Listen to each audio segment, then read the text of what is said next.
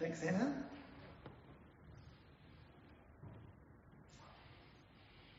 So, when I asked myself, what were those sermons that had the biggest impact on my spiritual growth? I realised that it wasn't because the preacher was entertaining or told some funny stories or had excellent structure or had an engaging delivery style, even though those things can be helpful. It was because the message was life changing. The message compelled me to look within myself and realise that I needed to change some aspects of my life if I really had that desire to draw closer to God. So, I reckon we should pray this as a whole church. Won't you join me? Dear Heavenly Father, thank you for your word that you freely give us. We ask you now that you prepare our hearts to receive your word, and we ask that our ears will hear what you are saying to each and every one of us. Help us to change through your Holy Spirit so that we can draw closer to you, so that we can become more like you. In Jesus' name we pray. Amen. Ears. We all have them. And I don't think too many of us would say that their ears were their most attractive feature. Most of us might say that they stick out too far or they're too big. My daughter actually complains that her ears are too small.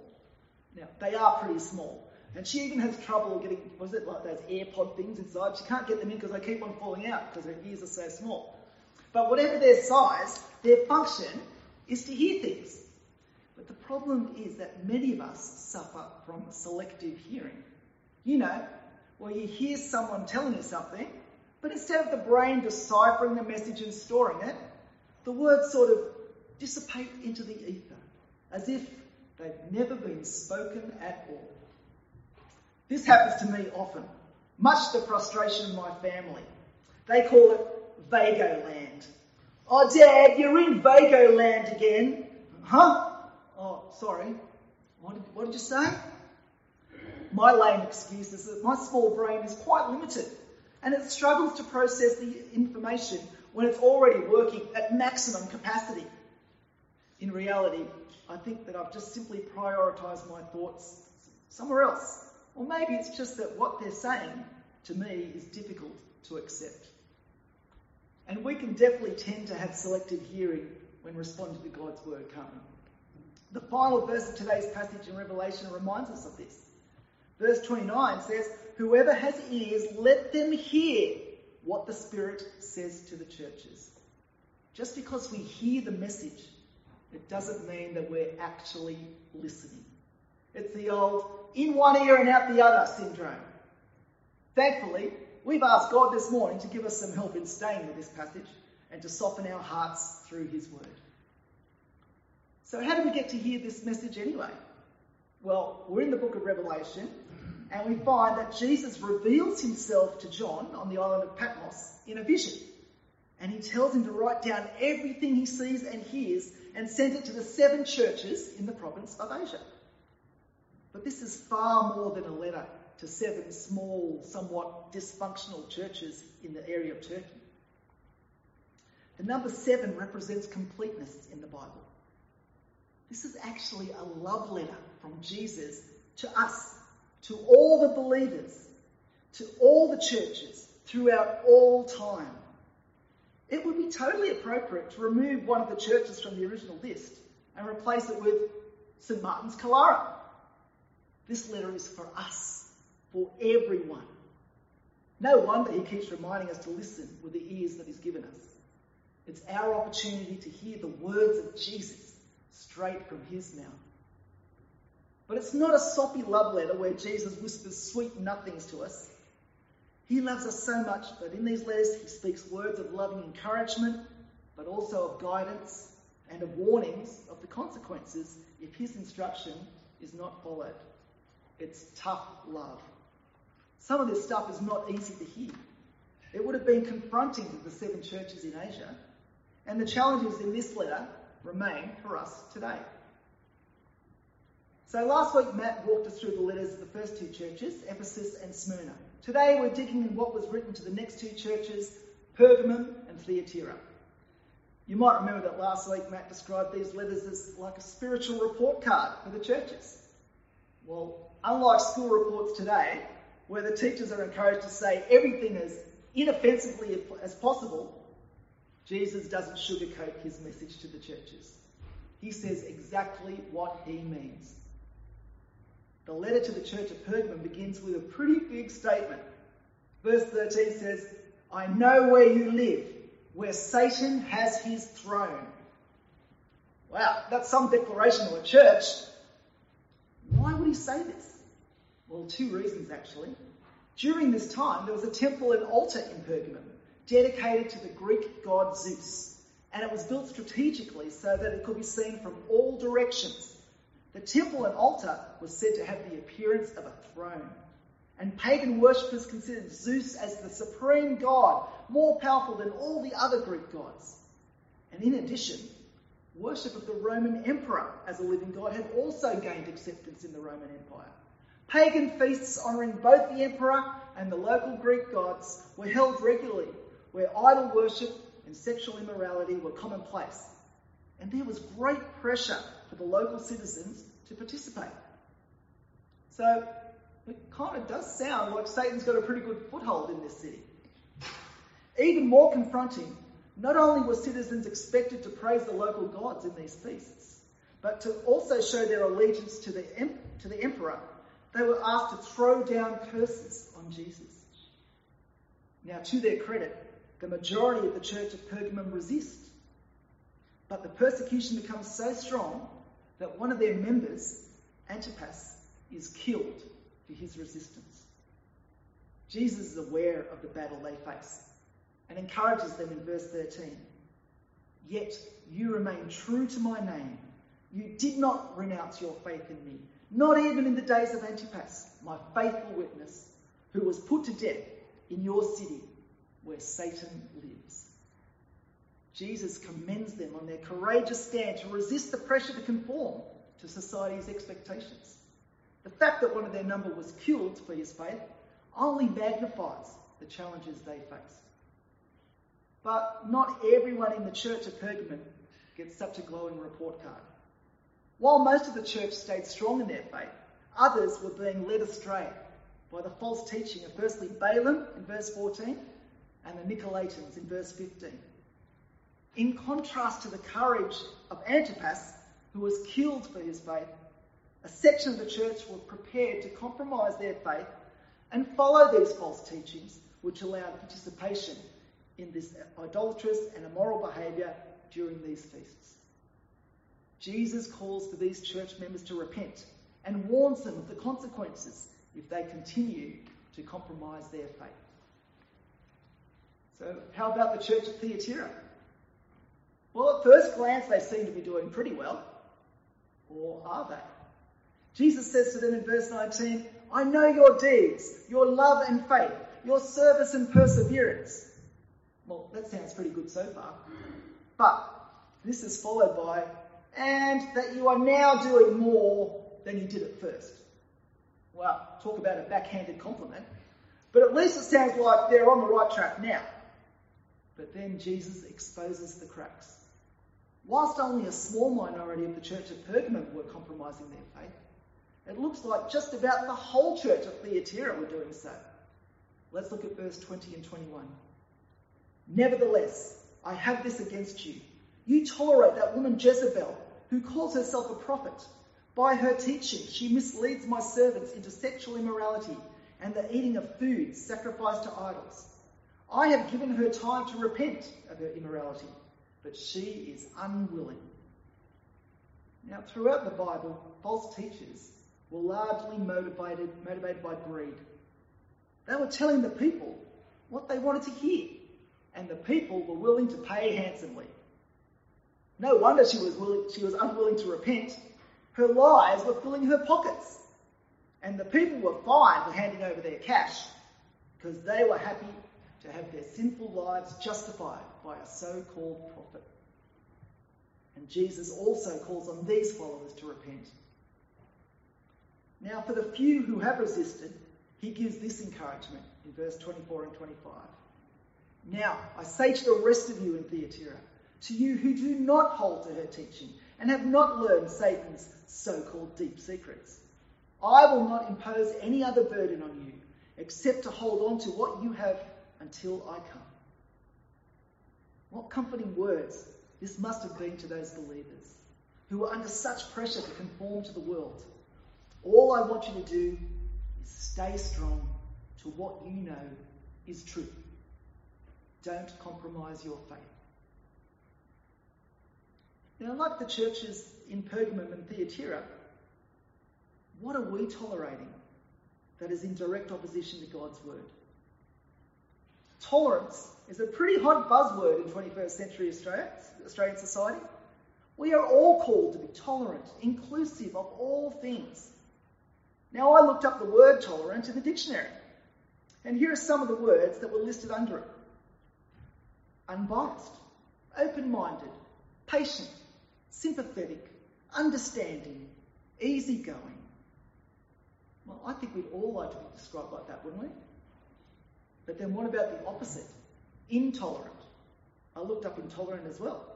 This is what the dictionary said narrow minded, rigid, inflexible, unforgiving, bigoted, prejudiced. I can't think of anyone who wants to be described like that.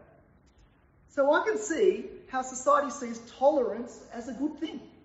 And I totally agree that as Christians, we should be inclusive and accepting in our attitude to others. But not always tolerant. Not when someone's view is in opposition to God's word. Jesus makes it very clear to the churches in Pergamum that they are tolerating behaviour that is offensive to his holiness. I find it interesting that some find our Christian view as offensive. Oh, I'm offended by your Christian viewpoint. As if they expect me to say, I'm, I'm so sorry. I never meant to hurt your feelings. How can I make it up to you? When what we should be saying is, Well, God's offended by your viewpoint too.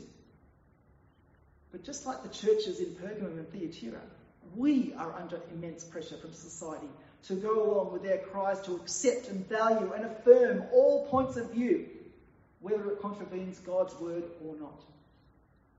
Let me tell you a story. This is a true story. In my previous church, it wasn't an Anglican church, I was employed as the family and children's pastor, and it was my first full time ministry role, and I was really excited by the opportunity.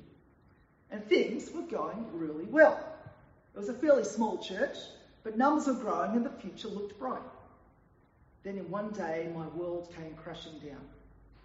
A member of the pastoral team announced that she was gay and was having a relationship with one of the other elders. I was totally rocked by this. But what was even more of a surprise, that I soon found that the senior minister and the elders were totally fine with this. And I said, Are you okay with it too? Well, my initial impulse was to blurt out, No, I'm definitely not okay with it. But I said that I needed time. I went home and searched the scriptures to see what God was really saying on the topic because I was getting so many different interpretations and views from a whole range of people. I spent several weeks searching through the Bible, praying that God would give me wisdom.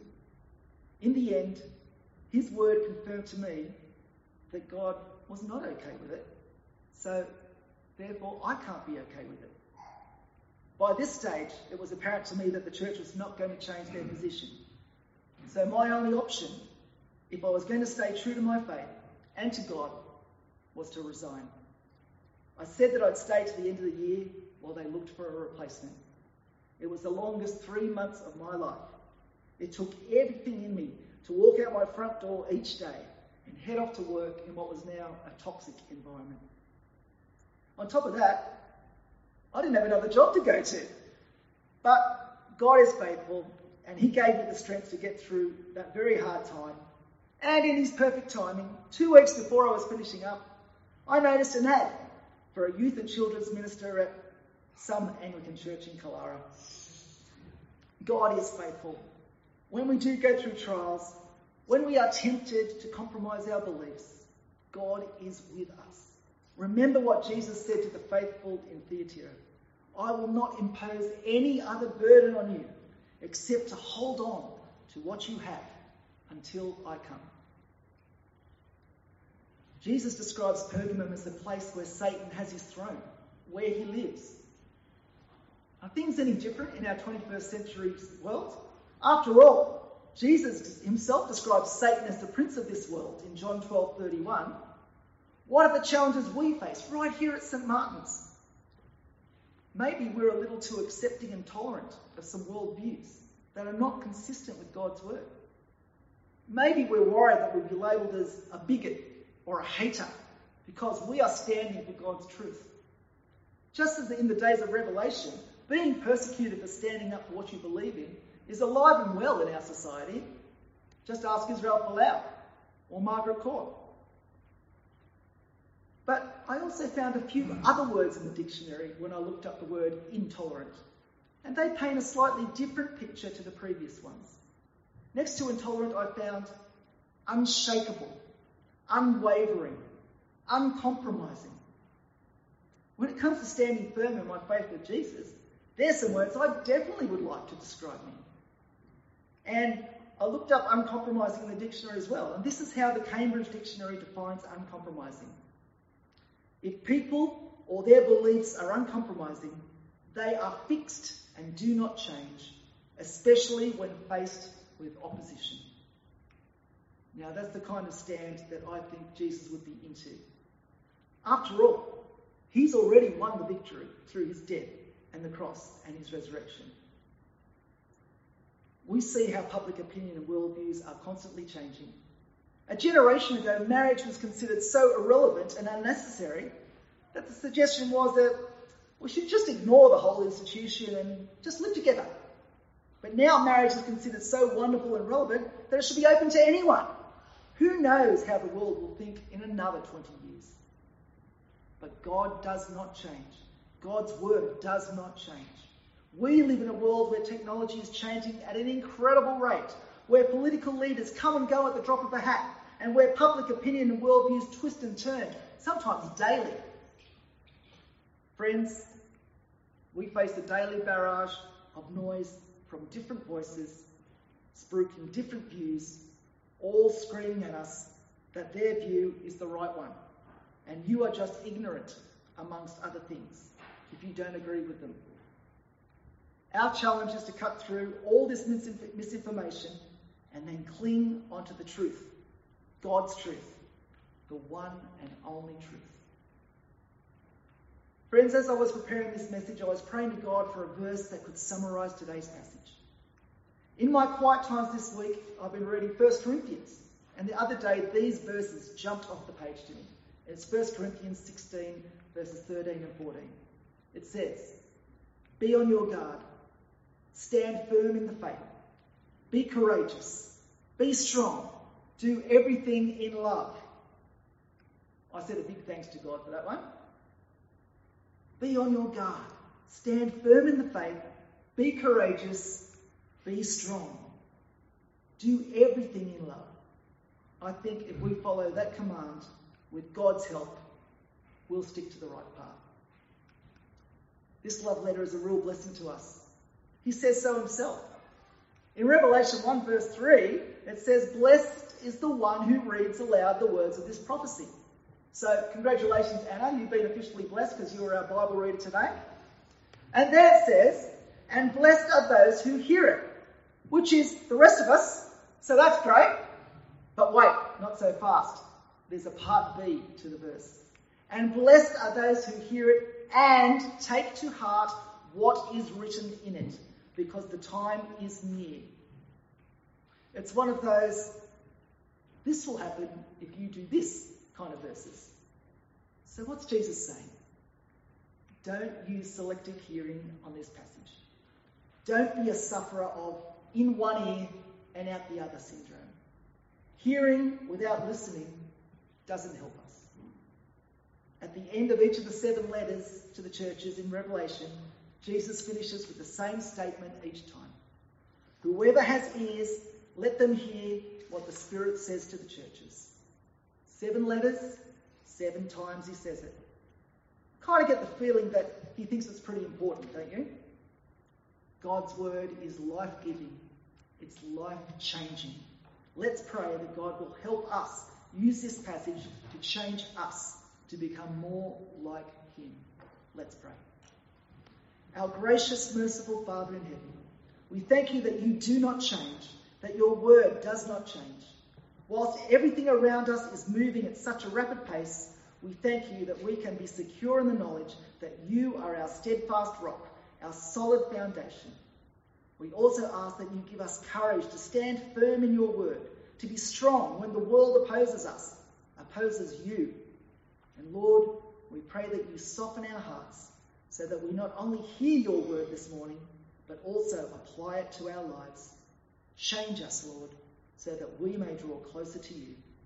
And we pray this in your precious name.